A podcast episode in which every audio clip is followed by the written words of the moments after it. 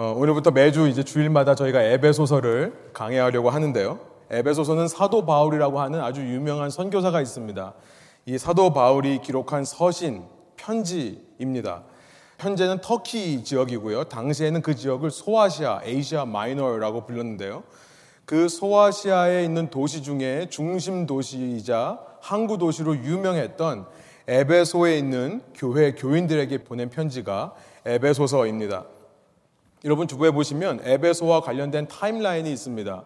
주후 51년에서 52년, 그러니까 예수님께서 십자가에서 죽으시고 부활하셔서 하늘로 올라가신 지 약 18에서 19년째 되는 그 해에 사도 바울은 두 번째 전도 여행을 마치면서 현대 그리스죠. 그리스 반도에 있는 고린도라는 도시로부터 본인이 어, 안수받고 여행을 시작하게 된 그 시리아에 있는 안디옥이라는 곳으로 돌아갑니다. 지도를 보여주시면 이쪽 그리스 반도에서 안디옥 동쪽 끝에 있는 도시로 가는 중에 이 어, 소아시아 지역에 있는 에베소라는 곳을 처음으로 방문하게 됩니다.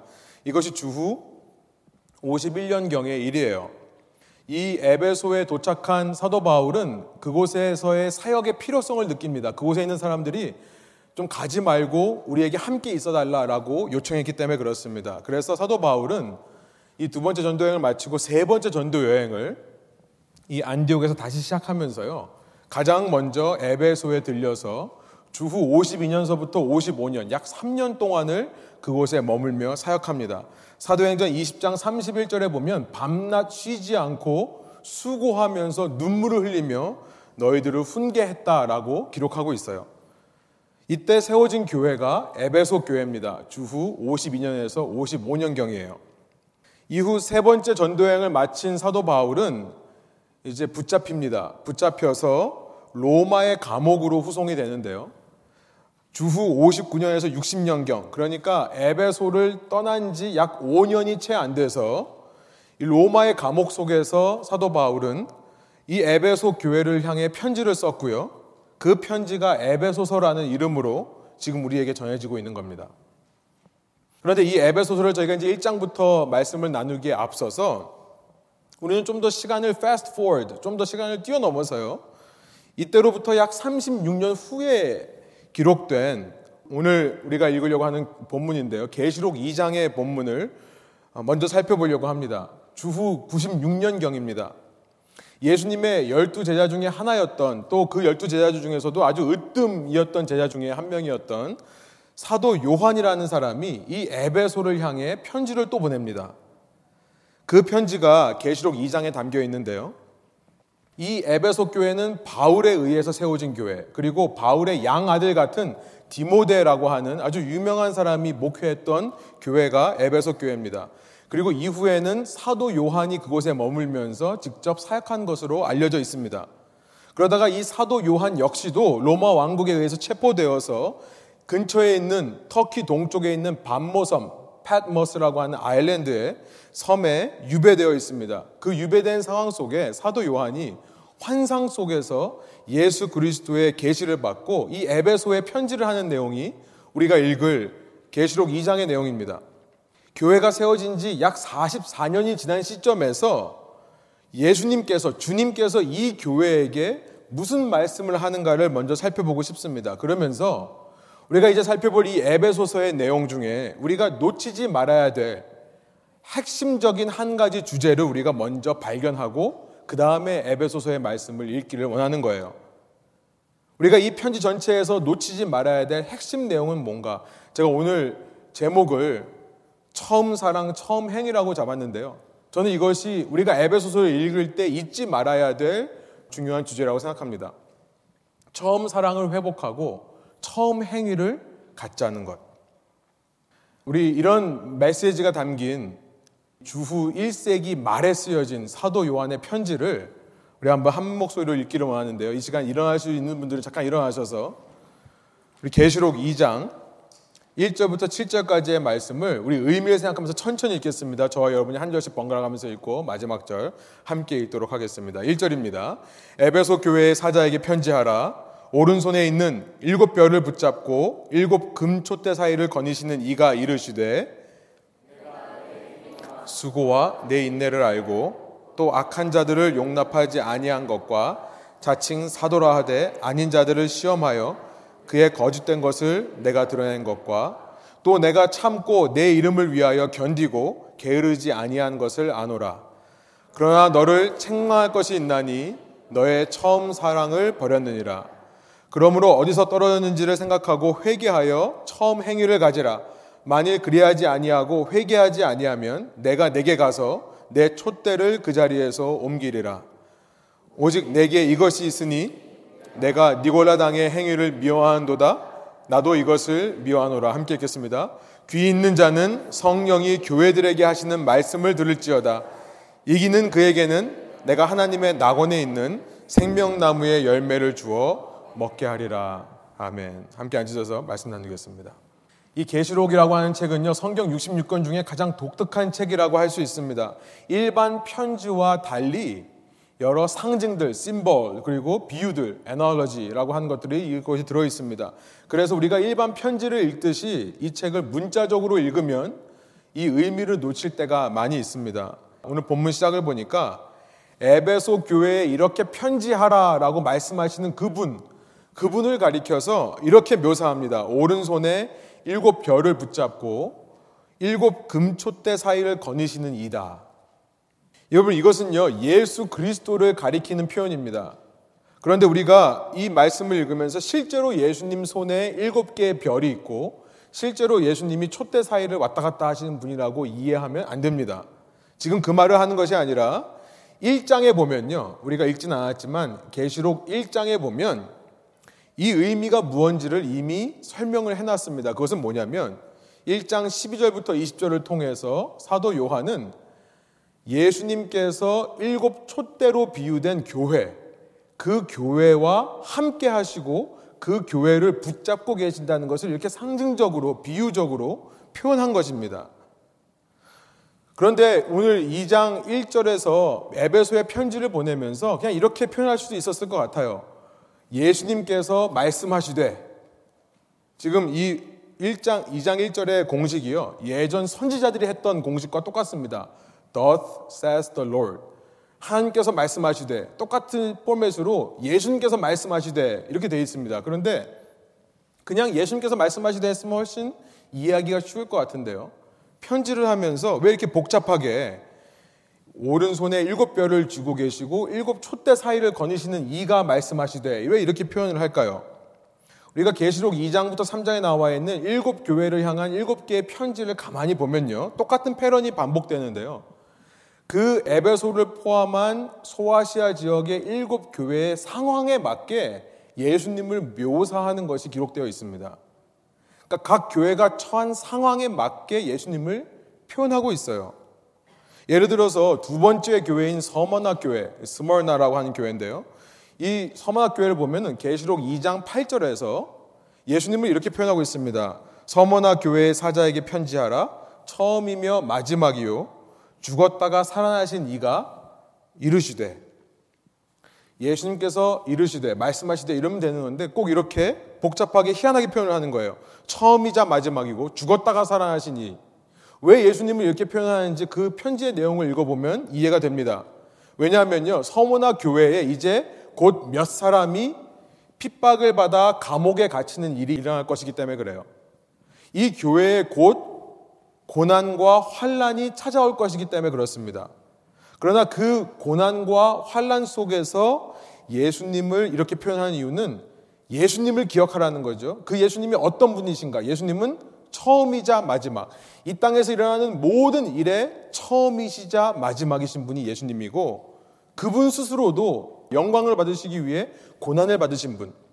고난을 통과하여 영광을 받으신 분, 죽었다가 살아나신 분이라는 사실을 잊지 않고 기억할 때 이 서모나 교회 교인들이 흔들리지 않고 이 고난, 핍박의 시간을 잘 견뎌낼 수 있기 때문에 예수님을 이렇게 묘사하면서 편지가 시작하는 겁니다. 세 번째 교회인 버가모 교회, 펄가멈이라고 하는데요, 영어로는요. 이 버가모라는 곳은 소아시아 지역의 당시 수도였습니다. 이 버가모 교회에게 말씀하시면서는 이렇게 예수님을 표현합니다. 2장 12절이에요. 버가모 교회의 사자에게 편지하라. 좌우에 날선 검을 가지신 이가 이르시되 왜 이렇게 표현하냐면 버가목 교회는 우상의 재물을 먹고 행음하는 성적인 죄를 짓는 사람들이 그 교회 안에 많이 있었기 때문임을 우리는 그 편지를 읽어보면 알게 됩니다. 이들을 가리켜서 2장 14절 15절에서 그들을 발람의 교훈을 따르는 자 이들을 니골라당이라고 표현을 합니다. 이것에 대해서는 좀 이따가 다시 한번 살펴보겠어요. 그 발람의 교훈을 따르는 사람 니골라당을 예수님께서 책망하시면서 너희가 회개하지 않으면 내가 내 검을 가지고 너희한테 가서 너희와 싸우겠다. 그 검이란 무슨 검입니까? 우리가 이렇게 무력적으로 사용하는 칼이 아니라요. 예수님의 입에서 나오는 날선검, 곧 말씀이라는 것을 우리가 알게 돼요. 내가 내 말씀을 가지고 너희와 대적하겠다. 그래서 16절에 이렇게 말씀하십니다. 그러므로 회개하라. 그리하지 아니하면 내가 내게 속히 가서 내 입의 검으로 그들과 싸우리라.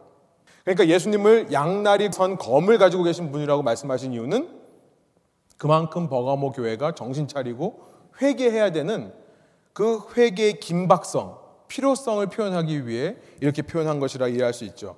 이런 의미에서 보면요. 오늘 우리가 읽은 1절 에베소 교회에 편지하시는 예수님을 가리켜서 오른손에 일곱 별을 붙잡고 일곱 촛대를 지나시는 분이다.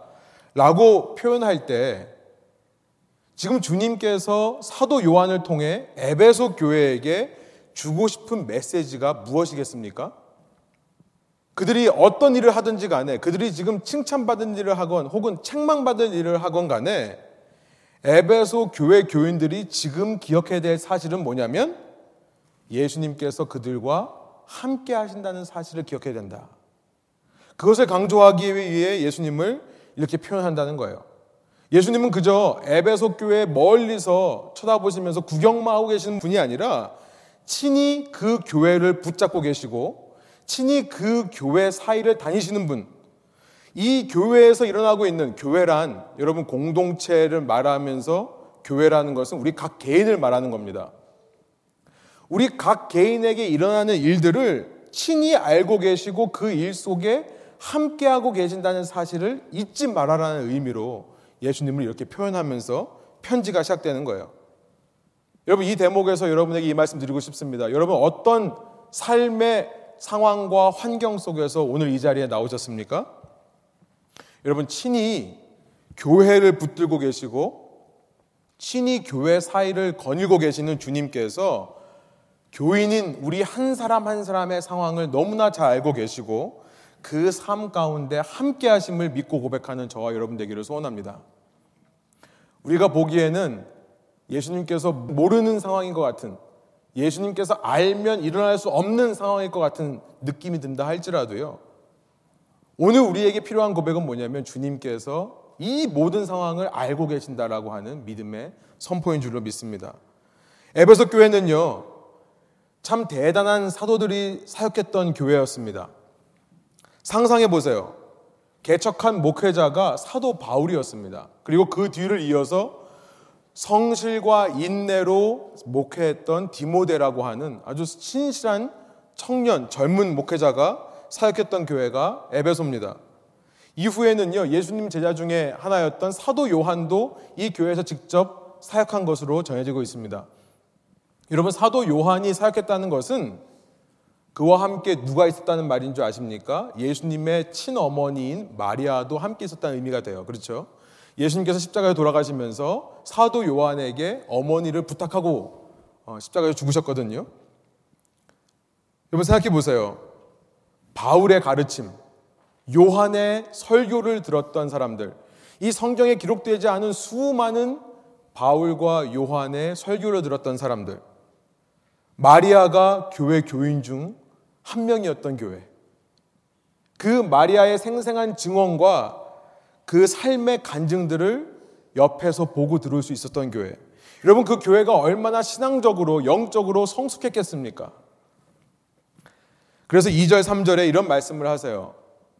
내가 내 행위와 수고와 내 인내를 알고 또 악한 자들을 용납하지 아니한 것과 자칭 사도라 하되 아닌 자들을 시험하여 그의 거짓된 것을 내가 드러낸 것과 또 내가 참고 내 이름을 위하여 견디고 게으르지 아니한 것을 아노라. 예수님께서 에베소 교회를 칭찬하시면서 하시는 말씀이에요. 에베소 교회는 한마디로 말하면 이렇게 표현할 수 있을 것 같습니다. 아무나 가서 목회할 수 있는 교회가 아니었다.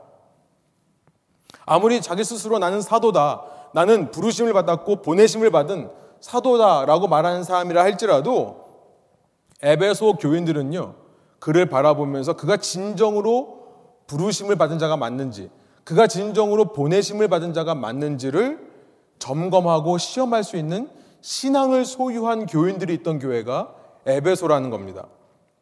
목회자라고 해서 그를 무조건 믿고 따른 것이 아니라 그의 말과 철학과 비전을 무조건 따른 게 아니라 그의 말과 철학과 비전 속에서 무엇이 성경적이고 무엇이 성경적이지 않은지를 분별해낼 수 있는 영적 분별력이 있던 교인들이 바로 에베소 교회 교인들이었던 겁니다. 농담반 진담반으로 오늘날 목회자가 되려고 하시는 분들 중에 내가 부르심이 있는 건가? 내가 보내심이 있는 건가? 확실하지 않은 분들이 꽤 있거든요. 아마 그런 분들이 당시 에베소 교회에 가보면 확실하게 알 것 같아요. 그죠? 내가 부르심을 받았는지 보내심을 받았는지를 알 수 있는 교회다. 또 6절에 보니까 니골라당의 행위를 미워하는 마음이 에베소 교회 교인들 안에 있었습니다. 6절입니다. 오직 내게 이것이 있으니 내가 니골라당의 행위를 미워하는도다. 나도 이것을 미워하노라. 이 니골라당이라고 하는 것에 대해서 이 사람들이 정확히 어떤 사람들이고 어떻게 생겨났는지에 대해서는 성경이 말씀하고 있지 않기 때문에 우리가 확실히 알 방법은 없습니다만 우리가 성경 말씀을 통해 추측해 볼 수 있는 것은 뭐냐면 아까 말씀드린 버가목 교회, 이 소아시아 지역의 수도라고 할 수 있는 버가목 교회, 그 교회를 향한 경고에서 살펴본 것처럼 이들은 이 니골라당이라고 하는 사람들은 우상의 재물을 먹던 사람이었고 음행, 성적인 음란함에 참여했던 사람이라고 우리가 추측해 볼 수 있습니다. 계시록 2장 14절부터 15절에 이 버가목 교회를 향한 책망의 말씀 속에 이 니골라당에 대한 힌트가 들어 있습니다. 제가 한번 읽겠습니다. 2장 14절이에요. 그러나 두어 가지 책망할 것이 있나니 거기 내게 발람의 교훈을 지키는 자들이 있도다. 발람이 발락을 가르쳐 이스라엘 자손 앞에 걸림돌을 놓아 우상의 재물을 먹게 하였고 또 행음하게 하였느니라 그래 놓고 15절에 보면 이와 같이 내게도 니골라 당의 교훈을 지키는 자들이 있도다. 그러니까 어떤 사람인지는 정확히 모르겠지만 발람의 교훈을 따는 사람들과 함께 우상의 재물을 먹는 데 동참했고 우상의 신전에서 행해지는 그 간음 행위, 그 음행에 동참했던 사람들이 바로 니고라당이라고 우리가 추측해 볼 수 있는 거죠. 우리가 지난 6월, 7월 달에 이 민수기를 묵상하면서 발람에 대해 살펴봤습니다만 이방인 선지자였던 발람, 이 모압 왕 발락이라고 하는 사람의 사주를 받고 돈을 받고 이스라엘을 저주하려고 했던 거짓 선지자가 바로 발람이었습니다. 후에 민수기 31장 16절 또 베드로 후서 2장 15절 16절을 보면 이스라엘 백성이 이 발람의 꾀에 넘어가서 모압 여인들과 음행했다라고 기록하고 있죠. 본래 여러분 기독교라고 하는 것은 유대인들을 중심으로 해서 이루어졌던 종교입니다. 유대인 중심의 종교였어요. 그러나 사도행전을 보면요. 성령께서는 이 유대인이라고 하는 바운더리를 넘어서 이방인들에게 예수 그리스도의 복음을 전하기를 원하셨습니다. 이것이 사도행전에 나와 있는 성령님의 마음이에요. 그래서 성령께서 누구보다 먼저 이방인들을 찾아가셔서 이방인들에게 성령 세례를 주는 장면이 10장서부터 쭉 나와 있습니다. 그런데 이런 성령의 움직임을 민감하게 캐치했던, 민감하게 받아들였던 예루살렘의 유대인 종교 지도자들이 있었습니다. 그들이 함께 모여서 사도행전 15장에 보면요. 이제 유대인만이 아니라 이방인들도 믿기만 하면 구원을 받는다는 사실을 찬양하는 장면이 나와요. 그러면서 그 유대인들끼리 어떤 다짐을 하냐면 우리 이방인들에게 전도할 때 그들에게 우리가 메고 있는 이 율법의 멍에를 씌우지 말자라고 하는 결의를 합니다. 그것이 제1차 예루살렘 공회라고 하는 건데요. 그러나 이방인들이 예수님을 믿기 위해 어떤 조건도 필요 없습니다. 먼저 할례를 받고 유대인이 된다거나 혹은 율법을 지켜야 되는 이런 모든 조건이 필요 없다라고 얘기를 했어요. 그러나 몇 가지만큼은 이방인 크리스천들이 꼭 지켜야 되는 것들이 있는데 그 중에 우상의 제물을 먹지 말 것, 또 음행을 하지 말 것이 포함되어 있습니다. 사도행전 15장 28절부터 29절. 제가 한번 읽어보겠습니다. 성령과 우리는 성령 하나님과 우리 유대인 크리스천들은 이 요긴한 것들 외에는 그러니까 꼭 예수님을 믿기 위해 필요한 예수를 주로 고백하고 성령 세례를 받는 이 일 외에는 아무 짐도 너에게 지우지 아니하는 것이 옳은 줄 알았노니 29절 우상의 제물과 피와 목매어 죽인 것과 음행을 멀리할지니라 이에 스스로 삼가면 잘 되리라. 그 다음에 굿바이 하는 겁니다. 평안함을 원하노라. 샬롬이라고 하면서 편지가 끝나요. 그런데 에베소뿐만 아니라 이 버가모를 포함한 소아시아 지역에 살던 이방인 크리스천 가운데 예수 그리스도 안에서 구원을 얻고 모든 죄가 사해졌다고 하는 구원의 감격을 체험하긴 했지만요.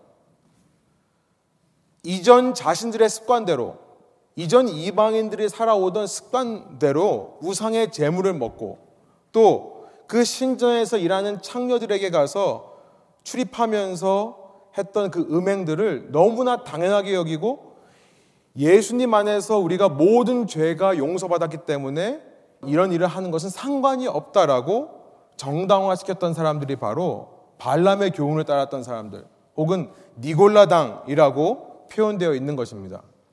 에베소서 교인들은 참 잘했던 것이 있습니다. 이렇게 성숙하고 아주 영적으로도 분별력이 있던 이 에베소 교인들이 너무나 잘한 것은 뭐냐면 거짓 사도만 분별해낸 것이 아니라 이 회중 가운데 그렇게 발람의 가르침, 니골라당의 가르침을 따르던 사람들을 미워했던 것. 이것도 굉장히 잘했다라고 예수님께서 칭찬하시는 거예요. 저는 우리가 에베소서를 읽고 묵상하면서 우리 안에도 이 에베소 교인과 같은 영적 분별력이 생겨나기를 소원합니다. 우리가 그래서 이 분별력을 가지고 지금보다 우리가 지금 만족하고 있는 우리의 이 신앙보다 우리 신앙이 한 걸음 더, 한 단계 더 성숙되기를 원합니다. 무엇보다 3절에 나와 있는 말씀처럼요. 우리가 더 내 본성을 거슬러서 예수 그리스도를 생각함으로 참을 수 있는 자들, 예수님의 이름을 생각함으로 견뎌낼 수 있는 자들, 예수님을 생각함으로 우리가 게으르지 않고 열심을 낼 수 있는 사람들로 업그레이드 되기를 소원합니다. 그러나 이 본문에 보면요. 이런 모든 장점에도 불구하고 예수님께서 에베소 교회를 책망하는 문제가 있습니다. 이 문제는요, 너무나도 근본적이고 너무나 중요하기 때문에 아무리 이들이 잘한 일이 있다 하더라도 이 한 가지 문제 때문에 지금 하나님께서는, 예수님께서는 이 교회를 경고하시는 메시지를 사도 요한을 통해 편지로 쓰라고 하시는 거예요. 그것이 뭡니까? 우리 4절에 나와 있는 말씀을 한 목소리 한번 읽어보겠습니다. 4절입니다.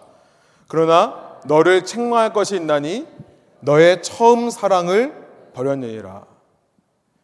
여러분 이 대목에서 우리는 놀라운 사실을 발견합니다. 그것은 뭐냐면요. 교회가 사랑이 없이도 거짓을 분별해낼 수 있다는 사실입니다. 사랑이 없이도 참고 인내하고 게으르지 않고 주님의 일에 열심을 낼 수 있다는 겁니다. 오늘날 현대 교회 모습을 보면요. 각종 성경 공부와 넘쳐나는 신앙에 대한 지식들, 신앙 서적들, 참 너무나 아는 것이 많은 교인들이 참 많습니다. 여러분 이것은 중요합니다. 나쁜 것이 아닙니다. 좋은 거예요. 우리가 제대로 신앙생활 하기 위해서 몰라야 된다고 말하는 것은 말이 안 됩니다. 우리는 제대로 알아야 됩니다. 제대로 알아야 더 신앙생활 잘하게 되는 줄로 믿습니다. 그러나 다만 그 속에 단순히 지식적인 쾌락을 추구하는 마음으로 더 성경을 배우고 성경을 알려고 하는 마음이 있을 수 있다는 겁니다. 예수님에 대한 사랑이 모티브가 되지 않은 채 내 자기의 만족을 위해 그렇게 할 수 있다는 거예요. 교회 오면요, 모든 교회의 분위기와 흐름은요, 성경 지식이 많으면 그만큼 더 믿음 생활 잘하는 사람처럼 보이게 만듭니다. 소그룹으로 우리가 모여도요, 저희 교회에는 이런 소그룹 없는 줄로 믿습니다만, 진솔한 삶의 대화, 내 솔직한 이야기들을 나누기보다는 정답만을 얘기를 하고요. 문제 풀기 바쁘고요. 성경 지식만을 나누려고 하고. 여러분, 이런 분위기를 기독교 안에서 만들어 놓으면요. 이 그런 기독교에 들어오는 사람들은 처음부터 사랑을 추구하기보다는 지식을 추구하게 되어 있습니다. 처음부터 본질적인 중요한 것을 추구하기보다는 형식적인 것을 추구하게 되어 있는 것 같아요. 그런 교회가 사람이 모이면 모일수록 그 교회 안에는 사랑이 넘쳐나기보다 비판과 정죄의 목소리가 넘쳐나는 것 같습니다. 목회자를 사랑하지를 않고요. 목회자를 재고 판단하는 겁니다. 그래서 목회자가 자기와 같은 말을 하면 좋아하고 평소 자기와 다른 생각을 얘기하면 불편해하고 혹은 상처받았다라고 말할 수도 있는 겁니다. 저는 여러분의 사랑을 받기 때문에 제 얘기하는 것이 아닙니다. 목회자와 성도의 관계뿐만 아니라 성도들과 성도들의 관계도 뒤틀어져 있습니다. 서로 먼저 사랑하려고 하지 않고요. 먼저 옳은 것을 먼저 말하려고 그래요. 여러분, 우리가 말해야 될 것은 옳은 것이 아니라는 생각이 듭니다. 옳은 것이 아니에요. 가족에 이렇게 어, 아픔을 겪고 유가족이 되고 보니까요. 욥의 마음이 이해가 되는 것 같아요. 욥의 마음은 옳은 얘기를 해주는 것을 원하는 것이 아닐지도 모르겠다는 생각이 듭니다. 우리가 해야 될 것은요, what is right. 옳은 것을 말하는 게 아니라 우리가 추구해야 할 것은요, what is righteous. 인 줄 믿습니다. 우리가 추구해야 될 것은 옳은 것, right이 아니라 righteous예요. 뭡니까? 의예요. 뭡니까? 바른 관계예요. 말해서 오히려 상처가 된다면 참고 기다려줄 수 있는 것. 내가 솔직한 성격이라고 해서 할 말 다 하는 것이 아니라 상대를 배려하고 존중하고 아직 그 사람이 때가 아니면 기다려줄 수 있고 여러분 말한다고 사람이 바뀌지 않습니다. 기다려주고 사랑해야 바뀌는 거예요. 그 참 의의 관계. 여러분 그러나 그 참는 것 역시도 사랑이 없으면 참을 수 없는 겁니다. 참는 흉내는 낼 수 있어요. 그냥 내 체면 생각해서 내 자존심 생각해서 내 자존감 생각해서 참고 넘어갈 수 있습니다. 그러나 그렇게 사랑 없이 일방적으로 참고 사랑 없이 일방적으로 인내하고 사랑 없이 열심을 내는 것은요. 결국 나와 남에게 더 큰 문제를 일으킬 뿐입니다. 에베소 교회가 혹은 오늘날 우리 교회가 혹은 이 땅에 있는 우리 믿는 사람들이 기독교라고 하는 종교의 형식들은 참 잘 만들어내고요.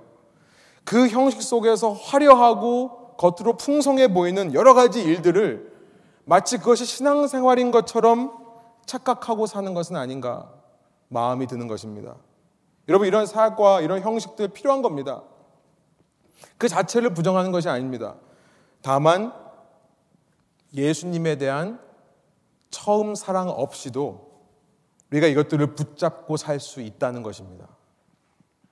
우리가 매주 한 주 한주 다람쥐 챗바퀴 돌아가듯이 똑같이 반복되는 그 일들과 이 형식 속에서 우리가 이것이 마치 신앙생활인 것처럼 착각하고 살아갈 수 있다는 사실입니다. 여러분, 사랑이 없는 형식은 사람을 곤고하게 만드는 것인 뿐인 것을 기억하시기 바랍니다. 그러니까 형식 다 때려치고 그만둬야 될까요? 그런 사역이 있으니까 사역에서 은혜를 못 받으니까 과감히 내려놓고 떠나야 되겠습니까? 아니요. 오늘 예수님의 말씀은요, 근본적으로 내 밖에 문제가 있는 것이 아니라 내 속에 문제가 있다는 것을 말씀하고 있습니다. 5절의 말씀이에요. 우리 한번 한 목소리 읽어볼까요? 그러므로 어디서 떨어졌는지를 생각하고 회개하여 처음 행위를 가지라. 만일 그리하지 아니하고 회개하지 아니하면 내가 내게 가서 내 촛대를 그 자리에서 옮기리라. 처, 처음 사랑을 잃어버린 이유는요, 내 마음 속의 문제라는 것을 말씀하십니다. 여러분, 한 남자가 한 여자를 사랑해서 매일 밤마다 그 여자를 그 집에 데려다 준다고 생각해 보세요. 그렇게 몇 달을 반복하다가 어느 순간 문득 이 남자가 더 이상 그 일이 기쁘고 즐거운 일이 아니라는 사실을 깨닫습니다. 그래서 이것이 별 의미 없다고 생각해서 그만둔다고 생각해 보세요. 야, 너 알아서 집에 가라. 아니면 솔직하게 자기의 현 상태를 그 여인에게 말한다고 생각해 보세요. 사실은 내 마음에 아무 감동이 없는데 억지로 하는 거다. 책임감 때문에 하는 거다. 그 여자가 얼마나 상처를 받겠습니까? 여러분, 우리는 너무나 잘 알죠. 진정으로 사랑하는 남자라면 내 안에 어디서부터 사랑이 식었는가를 점검하게 될 것입니다. 그리고 내 안에 그 마음을 바꾸려 할 거예요. 여러분 기억하십시오. 사랑이라고 하는 것은요. 내 외부의 것을 바꾸어서 생기는 감정이 아닙니다. 제가 이제 결혼 생활 한 13년 하니까 이제 조금 알 것 같아요.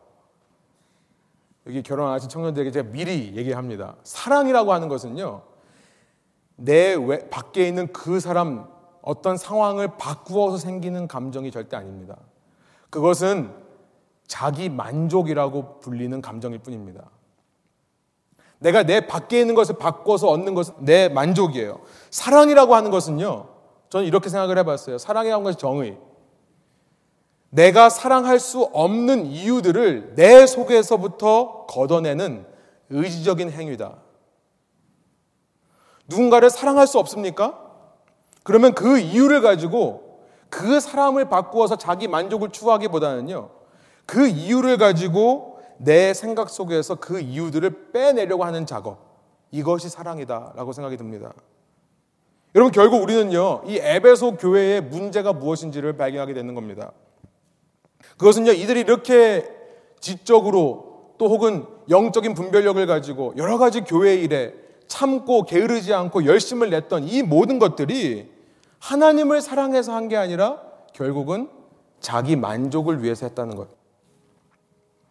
이것이 예수님께서 촛대를 옮겨버리겠다 지금 5절에서 경고하시는 이유라는 것. 여러분, 촛대를 옮긴다는 것은요, 교회를 옮겨버리겠다는 말입니다. 그렇죠? 교회를 없애겠다고 말씀하시는 거예요. 이렇게까지 경고하시면서 말씀하시는 근본적인 이유라는 것을 발견하게 되고요. 우리는 순서대로 이 말씀을 읽으면서 아, 이제 왜 6절이 앞서 2절, 3절 이들이 잘했던 일 거기에 포함되지 않고 이렇게 경고의 말씀을 한 이후에 6절이 기록되어 있는지를 우리는 이해하게 되는 겁니다. 이 니골라당을 미워한 것, 이것이 잘한 일이면 앞서 2절, 3절에 포함되어 있었겠죠. 그러나 이렇게 경고하시고 촛대를 옮기리라 말씀하신 이후에 예수님께서 6절을 경고 말씀 이후에 말씀하시는 것은 에베소 교회의 교인들의 행위가 니골라당의 행위와 별로 다르지 않음을 말씀하시기 위한 거라 믿습니다. 하나님을 믿는다고 하면서도 우상의 신전을 기웃거리는 겁니다. 하나님을 믿으면서도 우상의 신전에서 뭐 떨어지는 것이 없을까? 어떤 도움을 얻을 수 있지는 않을까? 돌아다니는 니골라당의 모습. 하나님을 믿는다고 하면서도 그 우상의 제사에 참여하여서 그 여사제들과 관계를 갖는 니골라당의 모습들. 하나님을 믿는다고 하면서도 남들이 말하는 대로 세상적인 가치를 추구하면서 세상의 기쁨과 세상의 쾌락을 함께 추구하는 이 시대의 기독교인의 모습들. 그러는 중에요, 놀랍게도 우리 안에 있는 첫 사랑이 사라지는 겁니다. 하나님을 믿는다 하면서도 하나님께 내 삶을 다 의지하지를 못하고 이 사상의 우상들에게 조금 조금씩 의지하며 살 때. 그래서 이 세상의 일들이 잘 풀리고 세상에서 뭔가를 얻고 뭔가를 누리게 되면 감사하고 평안하다고 하는 마음이 들 때, 우리 마음 속에요. 조금 조금씩 첫사랑이 식어지는 거예요. 사랑은 식어지고 오직 종교를 유지하기 위한 최소한의 행위들, 형식들만 남는 겁니다. 하나님한테 혼나지 않기 위해 하나님한테 벌 받지 않으려고 매맞지 않으려고 어떻게 하면 하나님을 그냥 혼내지 않는 범위 내에서 기쁘게만 할 수 있을까?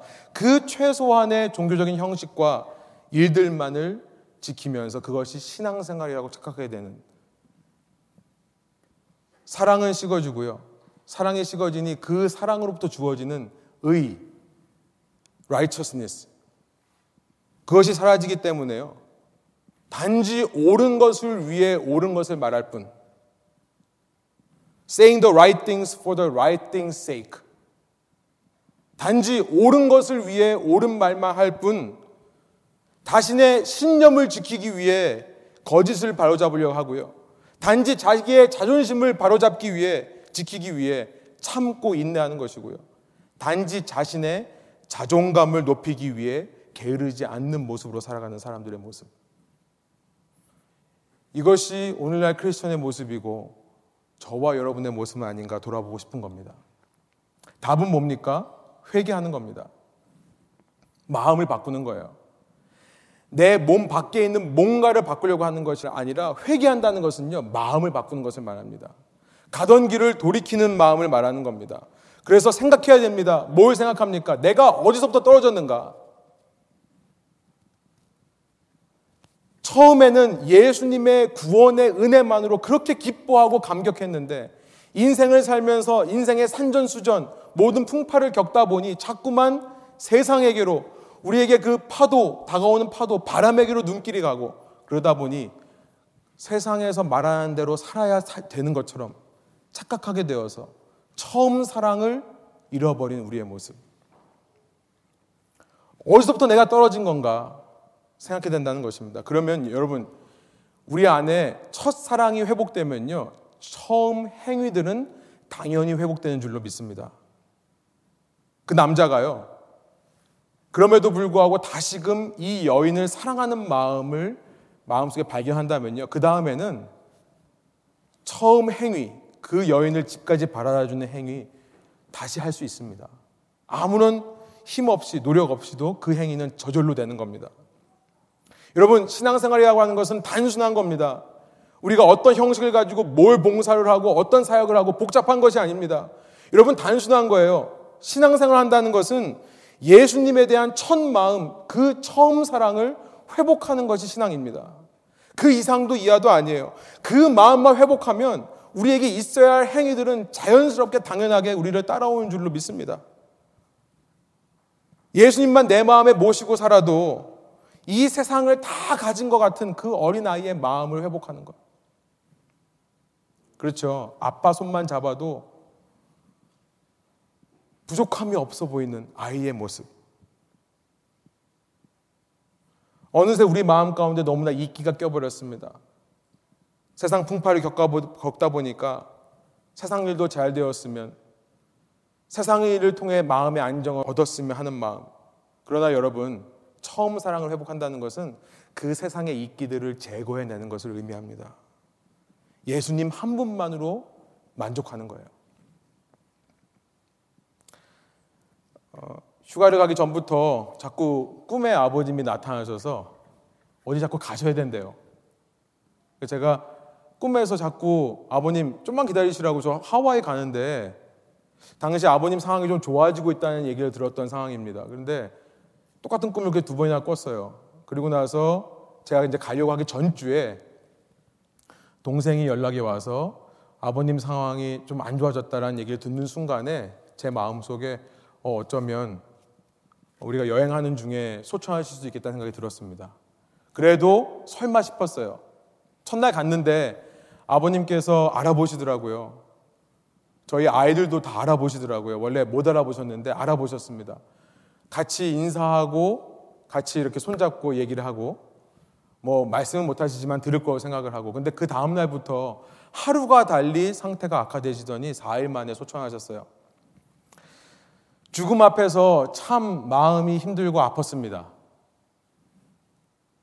어떤 말로도 위로가 되지 않는 것이 있는 것 같아요. 그러나 제 마음 속에요. 너무나 소중한 것을 되찾았습니다. 이 아버님의 죽음 앞에서 제가 할 수 있는 것은 오직 한 가지밖에 없더라고요. 그것은 뭐냐면 예수 그리스도를 붙잡는 거예요. 왜냐하면 나는 죽음 이전의 세계에 대해서는 내가 내 힘으로 어떻게 해보려고 그러고 돈 더 벌어서 메꿔보려고 하고 내 지혜로 해보려고 할 수 있지만 죽음 이후의 세계에 대해서는 제가 할 수 있는 것이 아무것도 없기 때문에 그렇습니다. 내가 할 수 없는 것이 없다는 것을 깨달을 때에 그때 주님을 붙잡는 거죠. 그래서 감사했습니다. 감사할 이유가 전혀 없었습니다. 그러나 예수님 때문에 감사하는 거예요. 오직 예수님 때문에. 저는 성경에서 기쁨, 조이라고 하는 것이 바로 이거라고 믿습니다. 기뻐할 이유 전혀 없습니다. 기쁜 일도 없습니다. 그러나 단 한 분, 예수님 때문에 기쁜 거예요. 예수님께서 그 어느 때보다 저를, 교회인 저를 오른손에 붙잡고 있다는 것을 체험했습니다. 예수님께서 그 어느 때보다 이 교회, 교인들의 삶 속에 다니시며 그들의 상황을 누구보다도 더 잘 알고 계시다고 하는 확신이 들었습니다. 여러분에게도 동일한 체험이 있으시기를 소원합니다. 여러분, 상황이 변해야 풀리는 것이 아닙니다. 내가 예수님만으로 만족하려고 하는 그 첫사랑을 회복해야 풀리는 겁니다. 여러분을 지금 답답하게 하는 상황이 있습니까? 그 상황이 변하는 게 아니에요. 누가 변해야 된다고요? 내 마음이 변해야 되는 거예요. 예수님만으로 만족하려고 하는 훈련을 하십시오. 여러분을 힘들게 하는 그 누군가가 있습니까? 그 사람이 변해서 얻어지는 것이 행복이 아닙니다. 기쁨이 아니에요. 그 사람이 변하지 않는다 할지라도 내 마음이 변하는 거예요. 예수님만을 바라보며 만족하는 겁니다. 예수님만 바라보며 만족하다 보면요. 신기하게 그의 사랑이 내 마음속에 가득 차고요. 그러면 내가 품을 수 없는 사람, 내가 사랑할 수 없는 사람까지도 그분의 의로 사랑하게 되는 것. 그것이 바로 righteousness. 바른 관계의 의라고 믿습니다. 이방인들은 먹을 것을 구합니다. 입을 것을 구해요. 이방인들은 어, 무엇을 마실까를 구합니다. 그러나 믿음이 조금이라도 있는 사람이라면 먼저 그의 나라와 그의 의를 구하는 것입니다. 그럴 때 이 모든 것이 더해져요. 내일 일은 내일이 알아서 염려하는 겁니다.